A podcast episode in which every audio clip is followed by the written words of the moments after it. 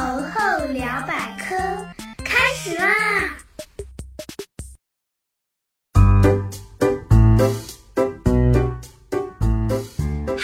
小伙伴们，我是你们那个既搞笑又好学的大猴后同学。在上一期节目中，咱们说美国有个地方菜长得超级大，包菜萝卜一个几十斤重，一个南瓜居然有半辆汽车大小。那么到底是什么原因造成的呢？聪明的科学家们从古代的生物现象中找到了灵感。这要追溯到距今六千万年前的第三纪，到距今三点零九亿年前的石炭纪这段史前年代，那是地球上植物最为生机勃勃、繁荣昌盛的时期。那个时候的植物虽然比现在低级，但是当时的植物生长速度却要比现在快得多。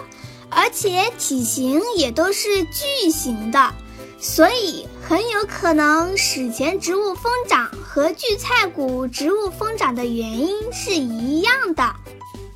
史前植物之所以会疯长，有三个重要原因：第一是当时水中的重水含率极低；第二是射线强度高。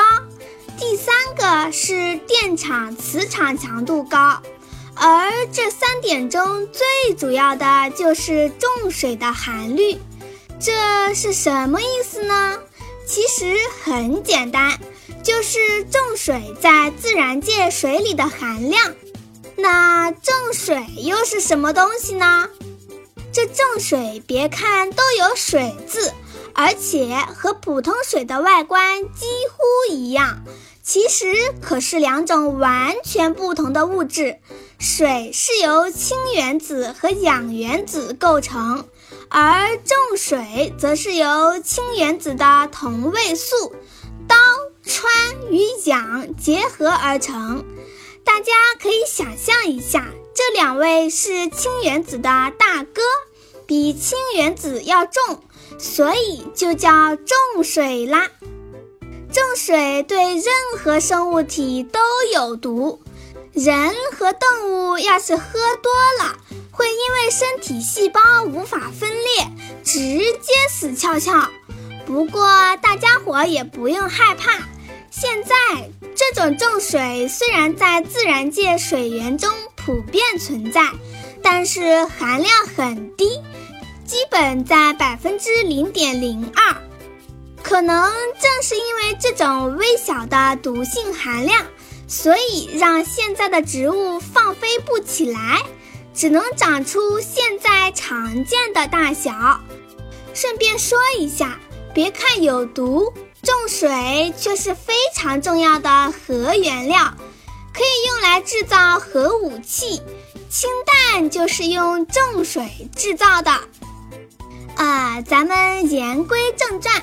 在远古时代的大自然，重水的含量比现在的百分之零点零二还要低得多。